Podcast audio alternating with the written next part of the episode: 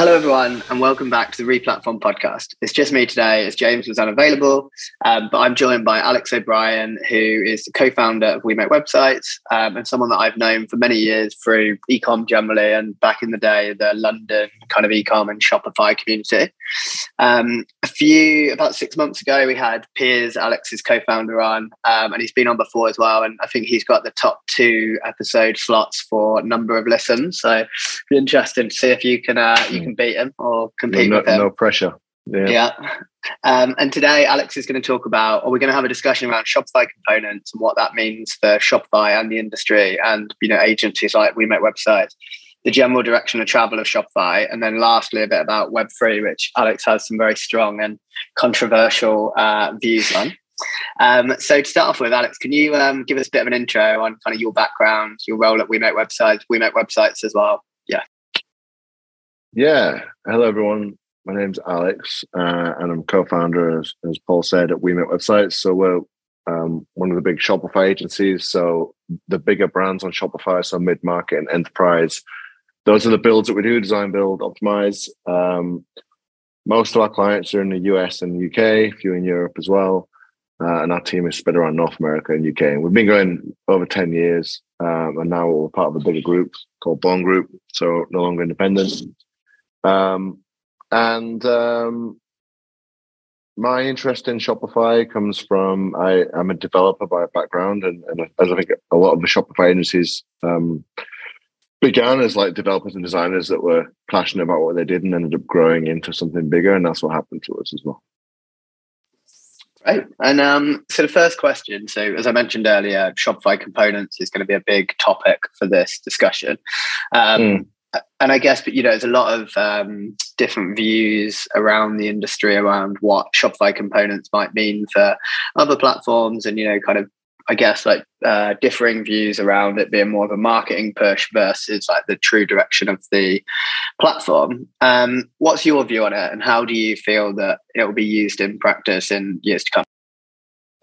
So like you, I was in New York for NRF and the big sort of splash that was this announcement with you know cover of the Wall Street Journal and lots of big events and and so on.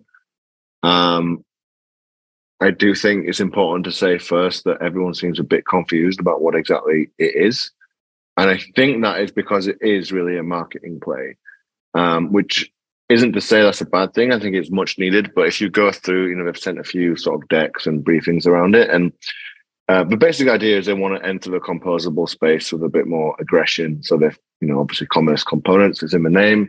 But if you look at the list of components, you know, it's headless SDK, it's order management, payments platform, product catalog, B2B, um, customer data subscription. So all stuff it does already, but broken out into separate APIs um, which I do think is does have an appeal. And, and, the one of the events I was at had you know Accenture there and Deloitte Digital and that those type of like enterprisey consultancies. So I think it's smart and it actually solves a big problem for us, which is when when we pitch big brands uh, back in the day in New York, you know, we w- would go and get the subway and you'd see an ad for you know uh, Shopify, which was like talking about, hey, get started on Shopify with your first sock business or whatever, right? Which is not the messaging that you want when you're talking to like a hundred million dollar brand. So I think it helps us there to have a separate position uh, in the market. So technically, I don't think there's a great deal to take in. They've lifted a lot of API limits um, and things like that. They've also added this professional services team, which is interesting.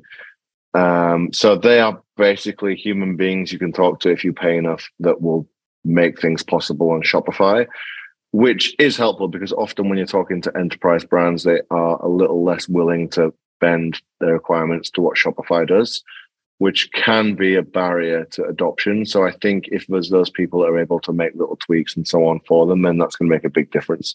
So I think that's quite welcome. Again, we don't know how it works yet, and we are, you know, pestering our partner manager to find out how, what exactly this looks like. Um, but good on them for announcing it. I do think it's going to help. And was that your read of it? Yeah, absolutely. I think, um, I mean, like you, I think we, I, I'm intrigued by it more than anything else. I think it's a really good move. You know, there's, I think the interesting thing, and this kind of eats into the next question a little bit, but there's a bit of a battle between Shopify and Commerce Tools in my view. And I think, you know, both of them probably wouldn't admit it, but, you know, the high end of uh, Shopify, you know, commerce was a bit of a brand. You know, the whole MACH piece is talked about by certain people, and you know, again, very like present, very marketing orientated. But um, I think there's like a risk for Shopify that platforms like Commerce Tools, maybe particularly Commerce Tools, because there's so much hype around them and there's so much association with enterprise and you know scaling tech, it feels like they could start chipping away at some of those brands. And you hear rumors that you know certain brands are going to move to Commerce Tools, but I think it's probably in a lot of cases for the wrong reasons. So I think Shopify needed to do this to essentially just have positioning um, that prevents uh, CTOs and you know incoming CTOs and head of engineering and whatever else thinking that they need to you know invest everything in microservices orientated platforms. So yeah, that's kind of my view on it. I think it's a good move. I think they're probably, you know, it's probably been moving in this direction anyway, but I think they had to bring something to market. Um, so I guess the next question. So I've got a bit of a sub question actually. Like in terms of like you guys do a lot of headless, you were pretty early to it.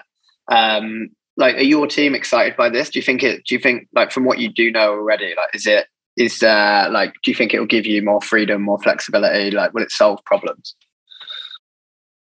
so my relationship with uh, composable headless you know api first whatever you want to call it is complicated so I, I I think that there is flexibility there, but you know I've been doing this long enough to remember um, three monolithic days when you had to worry about you know caching rates and connecting APIs and uh, data freshness and all this stuff, which thankfully was basically commodified and eliminated when you got these huge platforms like Shopify and Squarespace and everybody else at WordPress and Drupal that were all, you know, monolithic, which has become a bit of a negative word, but I think it's a great thing. It means a front end developer doesn't need to know anything about data structures and caches and all that kind of stuff.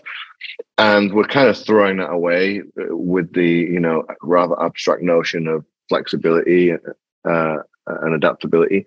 So, and I have invested in these companies, and you know, I'm, I'm, a fan of when they work, and we've built headless sites that I'm very proud of. So I'm not um, against it by any stretch. But the use case, the analogy I always use is it's like building your own house instead of moving into one. Like it it is definitely if you can uh, if if you need to do it and if you have the expertise to do it and if you can afford it, then it, that's great and you might get a lot out of it. But most people are fine moving into a house that already exists and they get a lot of benefit out of that.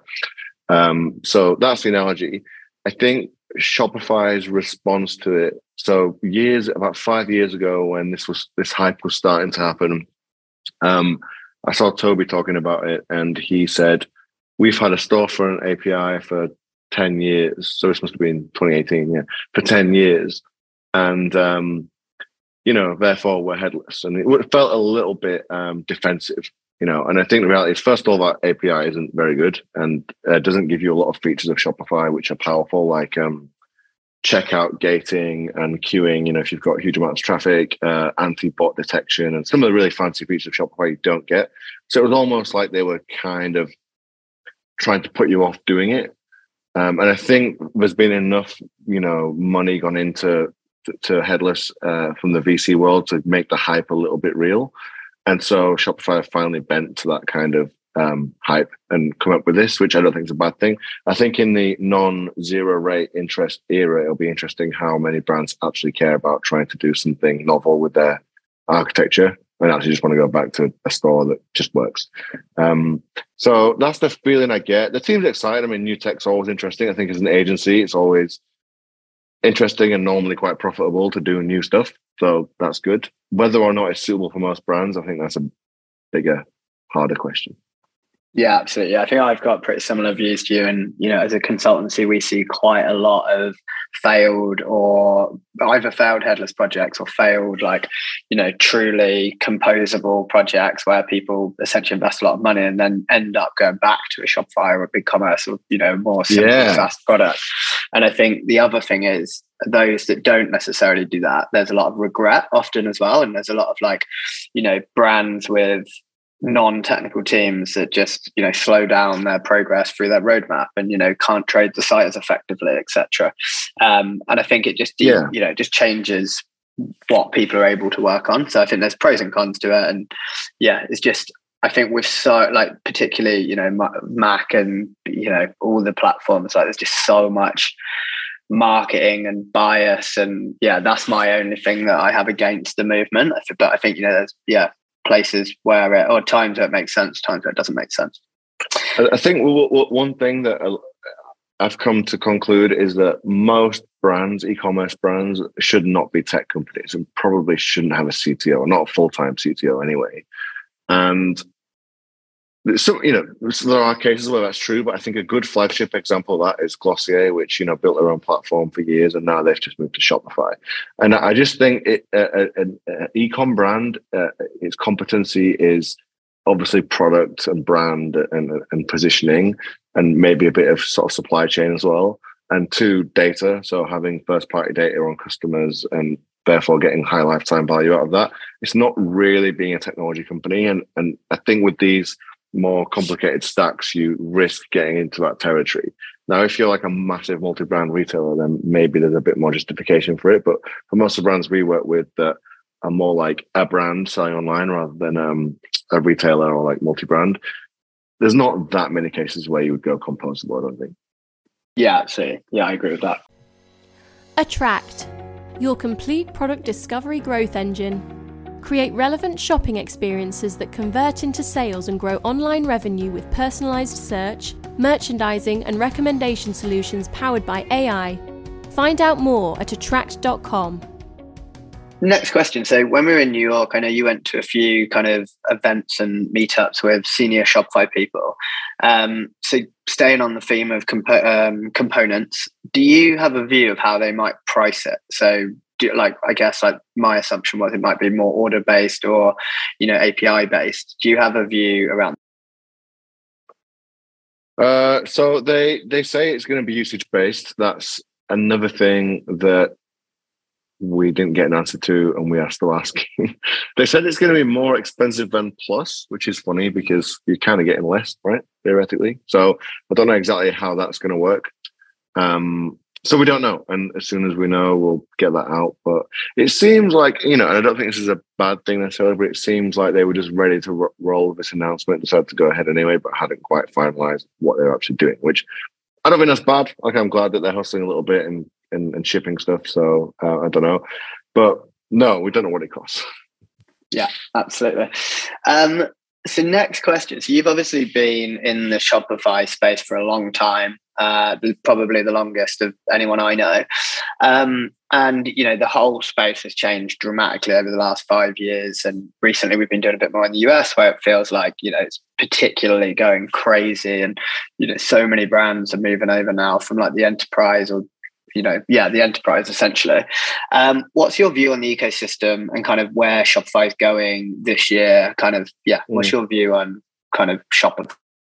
So, so that trend is interesting um, because obviously an economic downturn isn't great in in most situations, and everybody's feeling the pain a bit. But an interesting thing is you do get enterprise brands that start saying, hang on a minute, why are we spending so much on, you know, Commerce Cloud or Magento? And maybe they start looking at Shopify. So you get a speeding up of the movement of enterprise and Shopify. So we're seeing seeing a bit of that.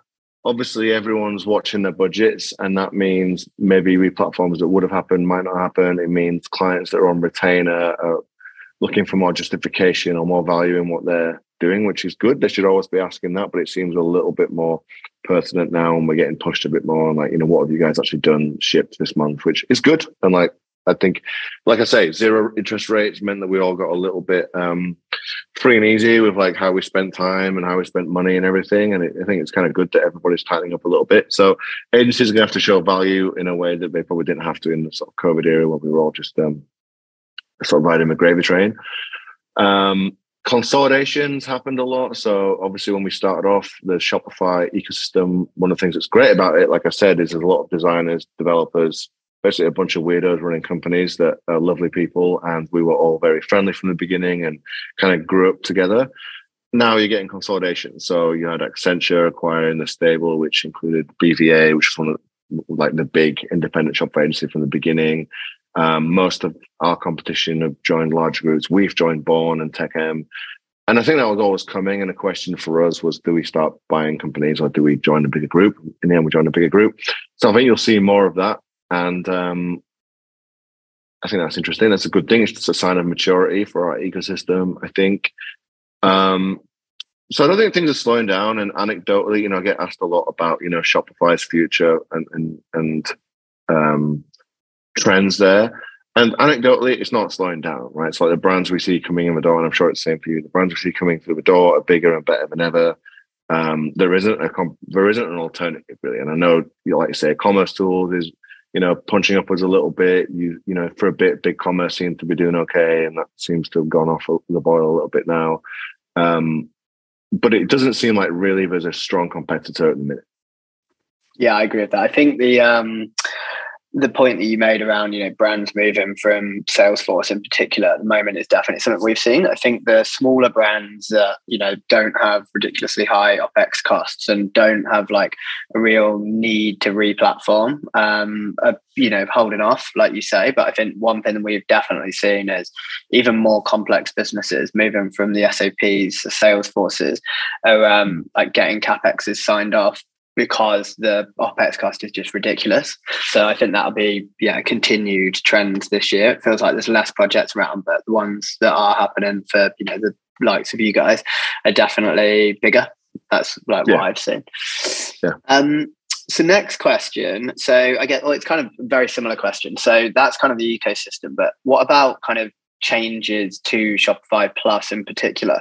Um, like what kind of newness do you think we'll see this year? Where do you think we'll see them uh, kind of investing development resources? Um, obviously, like the big one that I think has you know improved a lot over the last couple of years, but still needs more work is the international side. Like, do you think they'll finally mm. start to kind of nail some of that? Like, what do you expect them to release some work on this? Yeah, um, I hope so. You're right. That the international piece I never quite got right, and that's always been our thing. So we started off in the UK and Europe. So every brand basically sells in different languages and currencies, and it's less common in the US because you can be so big in US dollars and in English only. So we've always done international Shopify, and it, you know you've always had to kind of work around or, or get it to work a certain way it seems like they're getting there. So we just launched Markets Pro, which seems a bit more flexible and finally works the way that a proper brand would work in terms of international. Because their first rollout was like this kind of big tech kind of hubris where it's like, we'll just build something that we think, you know, is the way people should run an international business. But, you know, if you're already an established retailer selling into several countries, then you, you're not going to change how you do pricing strategy or whatever to use a percentage or use a spot FX rate. So all that stuff, it took them a long time to get around to. It always felt like multilingual was like um, it was always bolted onto core a little bit, and I think they're getting closer now to making that a part of the core architecture, which is good. Um, when I was in New York, I saw an interesting talk by Glen Coates, who is VP of product. Uh, he was actually the founder of Handshake, you know, which they acquired like two, or three years ago. So they put him in VP of product position, which I think is good because he's a hustler, he's a founder, he's clearly very knowledgeable about e-commerce, uh, computer science background. So, you know, the real deal. And he, he uh, explained six um, principles of product at Shopify, which I thought were interesting. So Shopify is fast, always available and great was the first one. And um, he had a good quote, which I agree with. I think it comes from Tobi. There is no good software that is not fast, which is such a good quote. So um, so that was their first principle. Shopify converts better and makes more money. Second one. Third, Shopify keeps my business cutting edge. Fourth, Shopify scales from hello world to global empire. Five, Shopify is perfect for the web. Six, best app ecosystem and developer experience. So those are my notes on it. And um, I mean, that's a good set of principles. It does seem like they're going back to basics a little bit in terms of it almost became a running joke that stuff got announced at Unite and then wasn't announced until the next, yeah. even the one after, right? You'd be waiting two years sometimes for stuff to be released. And I think again, zero interest rate era, loss of hiring, loss of expansion, and we were all, um, in whatever way, we were all making the most of that. But now things are getting a bit more lean, right? And we're having to like go back to, hey, what actually works here and what's important. So I think there's a very long way of answering your question. I think this year you'll see them shipping a lot more and shipping stuff that's actually useful and that we're asking for. And things like this commerce components announcement is a little bit of like bending to the real world, like bending to what are people asking for, and let's just give them it. Um, so hopefully, it should be a good year for agencies and partners, and they'll be announcing stuff that we can please clients with. Yeah, that makes sense. Um, so I had another question that I think we've kind of covered around, you know, demand for replat around replatforming Shopify essentially. So I changed it to be more B2B focused. So obviously they released the kind of new B2B offering uh, late last year. Have you seen much demand around it? Like, do you see a lot of big brands or like not necessarily even big brands, but do you see a lot of genuine kind of B2B businesses moving to Shopify or scoping Shopify out? Um, not as many as I'd like. So what we tend to get is big businesses that have a B2B operation and they're still doing it in, you know, with these spreadsheets or something. And we help them like get it on Shopify, but we normally build them a second store that we build around wholesale. So, you know, it's got a password protection on it. Maybe it's got like a table of prices instead of you, know, you see the full SKU matrix like a product. You might have a checkout that includes purchase order rather than credit card payments, that type of thing, which normally gets the job done. Shopify have had like two or three iterations at doing a B2B product, and none of them, again, they're like international, none of them have quite done what people actually, the way people actually run these parts of their businesses. Um, so I think they get in there, and I think they will get there. But we still take that other route of, you know, and plus you get ten stores anywhere in the price, anyway in the price. So we just use one of those as a B two B store. It gives them a bit more flexibility, and, and often design wise, there's things they want to do differently as well, or they might have weird requirements like, oh, you can only buy in blocks of eight or twelve or whatever. So we can build all that stuff in on the front end. Yeah, that makes sense. I've um, I've played around with it a bit, and um, I think there's a good core there for them to build on. I think the other thing that obviously it's built for B2B, but having price lists within the core of Shopify, I'm hoping will enable them to build out more functionality around that and kind of, you know, the Magento style kind of customer groups and allow for more like handling of multiple price lists essentially and proper discounting as well. So it'd be interesting to see how that progresses. Um, so I guess the obvious topic uh, for me to talk about having you on the podcast um, is Web3, and I think you were very keen to touch on it. Um, and you've had, you know, you've posted a lot on LinkedIn about it, and I know you've wrote a lot of pretty controversial blog posts over the last couple of years on kind of the true value proposition of Web3. Um, so what's your view now? You've been a cynic for a while. Like, has it changed? Like, do you see any genuine kind of ecom use cases, and do you see that changing over the next year or two? Um, no, so I'll give I'll give you my Web three spiel. Um, and uh, you know, I think the hype has died off a little bit, but hopefully we can kill it dead. So, um, so first of all, you know, Web three it's it's a, it's a loose term. It's basically anything that uses a blockchain, and there's always a bit of hand waving around this concept about what exactly it is. But you know, that's the gist of it. So I have a few problems with it. Um, so the first one is the technology. The technology is terrible technology in general always makes things faster, cheaper, and better. Um, and in Web three doesn't do that. It makes things more complicated. So you and I have worked in a world of ecom where you have a one-click checkout, payment is instant, you're protected against fraud, um, you don't have to look after your money, and so on.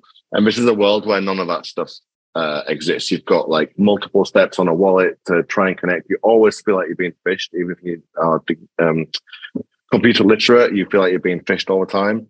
And you know, something like the, the, Bitcoin, just to choose an example, and you know, every time I criticize one of these things, people say, "Well, Bitcoin isn't crypto, and crypto isn't Web three. You know, whatever. It's um what they call a no true Scotsman fallacy. You know, whatever you critique, they'll say, "Oh, well, that's not the thing." But let's just use Bitcoin as an example. So Bitcoin does about seven transactions a second. It will never get faster because the algorithm is anti-efficient. So Satoshi's original algorithm 15 years ago um, you could mine a coin on a normal laptop uh, from 2008, and you can't do that anymore. You need you know data centers to do that, so it's intentionally anti-efficient. Meanwhile, you know Visa, Mastercard, um, hate to say it, but great innovators in tech, and you know they're doing what maybe 50,000 transactions a second. So it seems odd to go from a world like that to a world where things are slow. And I do think you know uh, uh there's a lot of press around energy usage and the energy usage of Bitcoin, Bitcoin being um, more than most countries, but something that doesn't get enough um, airtime is the uh, hardware destruction. So today, the amortized cost of one Bitcoin transaction in hardware is two iPhones.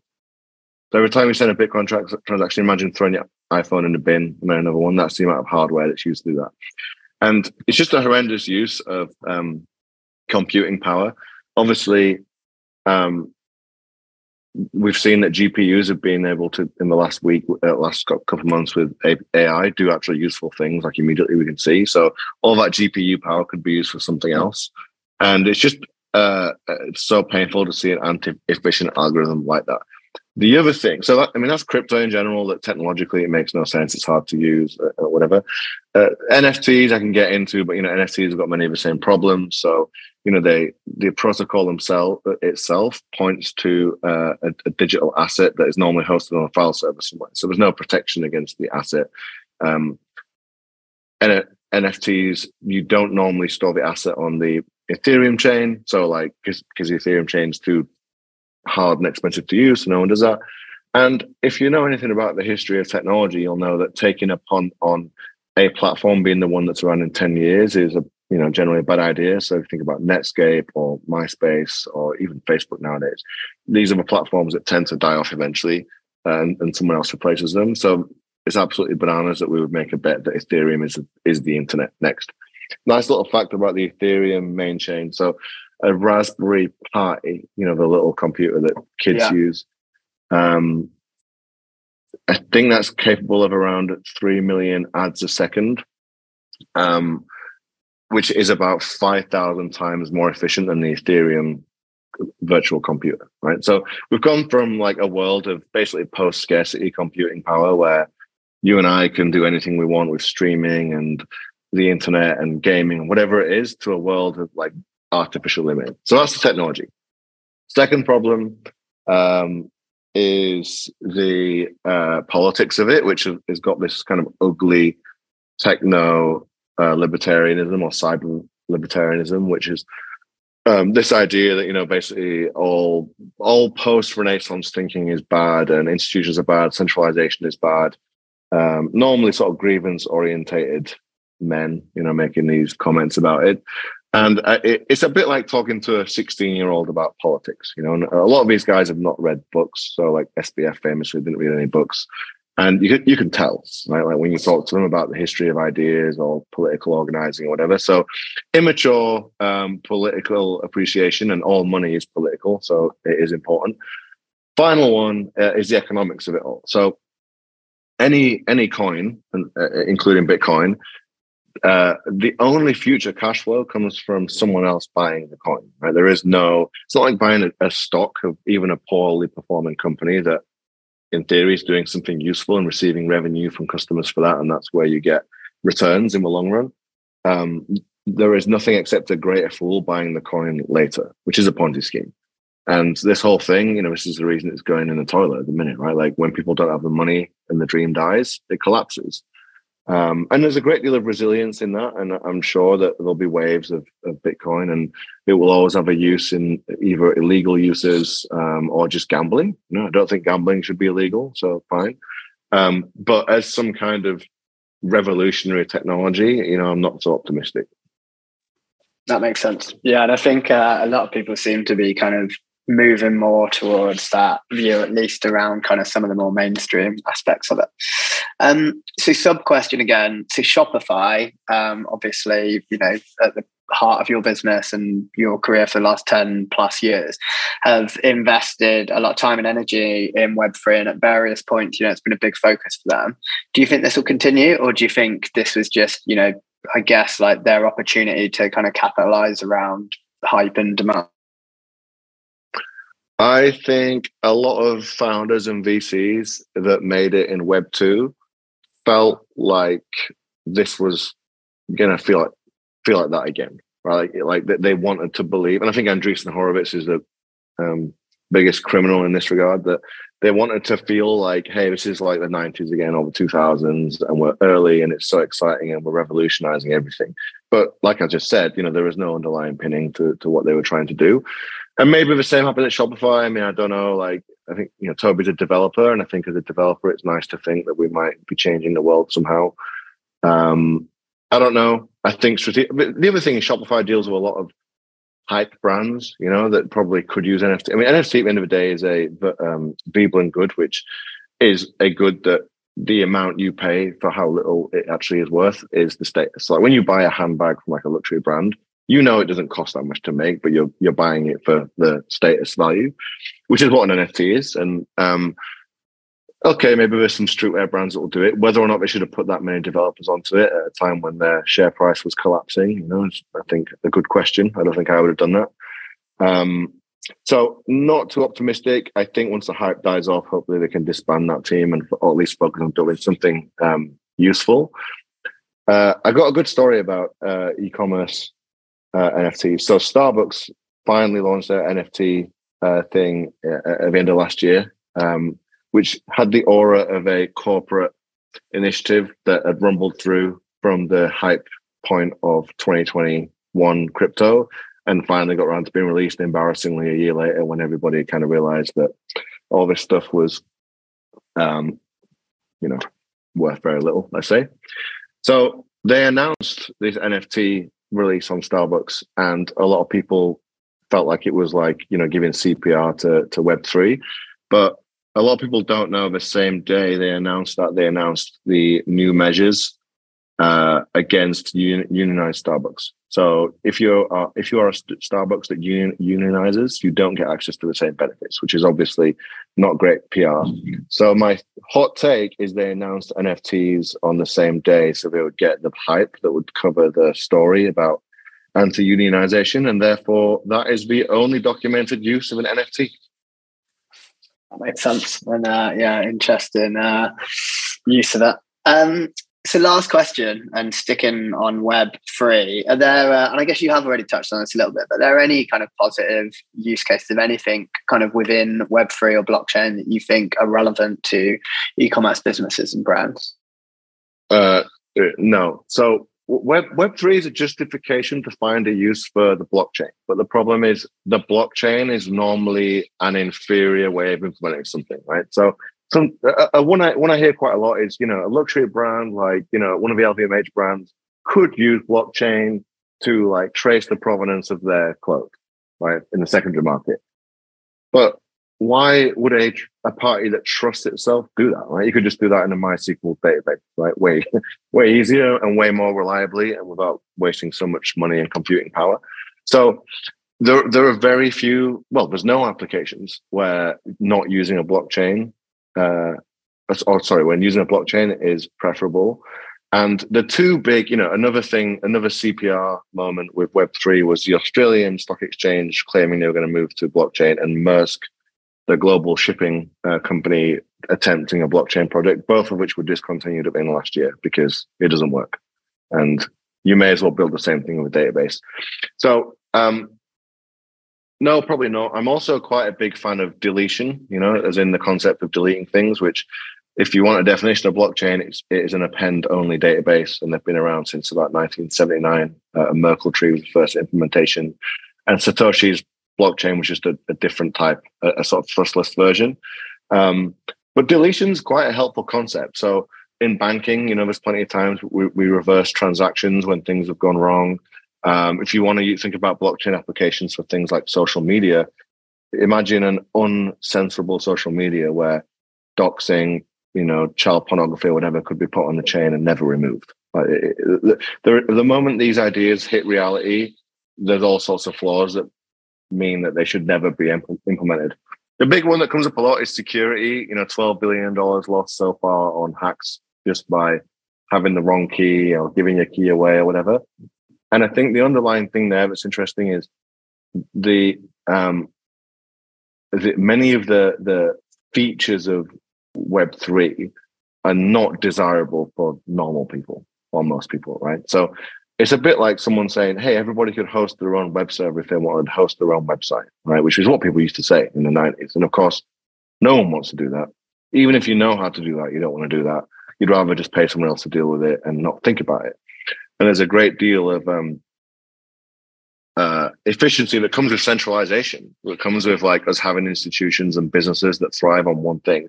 So uh, not optimistic, and hopefully it's going to pass. I think AI is going to do it in because a lot of these insufferable people that just follow the latest trends, they'll they'll move on to AI, and I do think there is more legs in AI. I mean, in the last two months, we've seen more applications of AI than we've seen from blockchain in 15 years. So, I think once the talent goes, and I'll I'll end the question on this note. Once the talent goes on something else, uh, that will be a good day because one of the saddest things about this whole debacle is the amount of talent and money that has gone on uh, this like fool's errand of Web three when we could have been building real stuff, um, real technology that makes businesses better, faster, operate uh, in a more efficient way, create real jobs, um, create real value, and instead we've it's almost like a performance a performance art moment where we've taken the worst excesses of capitalism and the world we live in and tried to do it even faster um, on Web3. So, not optimistic. Um, yeah, I think that's uh, yeah always super interesting hearing your views on this stuff. Um, yeah, and I think you know well, um, I guess my net, my last kind of closing point or question to you is going to be if people want to get in touch with you, what's the best way to do it? But I think in addition to that, you've got a blog, right? That was originally like um, a bit of an alter ego, and then now uh, some really good stuff on it. Uh, so yeah, what, what's the address of that? It, it's web2boomer, web2boomer.com.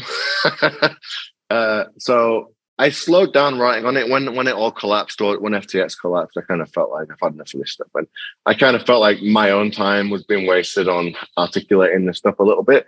I think I'll write about it again because I do think there's a lot of interesting lessons from it, and I think anthropologically it's interesting how people have behaved and the the the the, uh, the gold rush that was the, the good old days and the the the the, uh, the um, criticisms of the technology are all quite interesting. So I'll probably continue, but I'm also keen to keep writing about things that are going to help people more. So you know, if I if I'm in a position of being like a bro that is being uh, thinking I can just buy a shitcoin and kind of go to the moon, um, I want to reach those people and say, hey, you know, you can actually make a good living in tech by you know building real value, which is something that we've both done. So keen to get that message out. So I'm going to be writing more about that this year.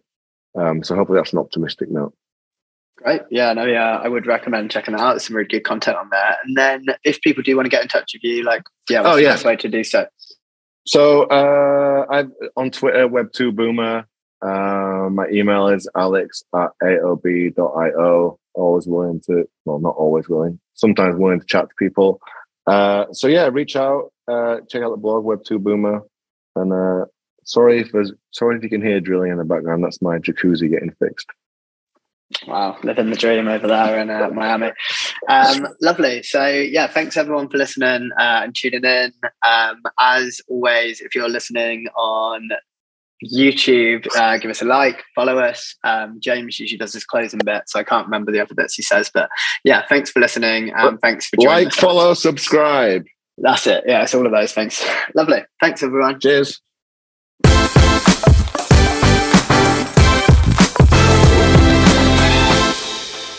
For more information on this topic, head over to replatform.fm for our audio podcasts. To discuss a project, or if you'd like to chat about any of the topics covered in this episode in more detail, please reach out to myself, James Gurd, or my co host, Paul Rogers, via LinkedIn and Twitter. Thanks again for listening, and keep your ears peeled for the next episode.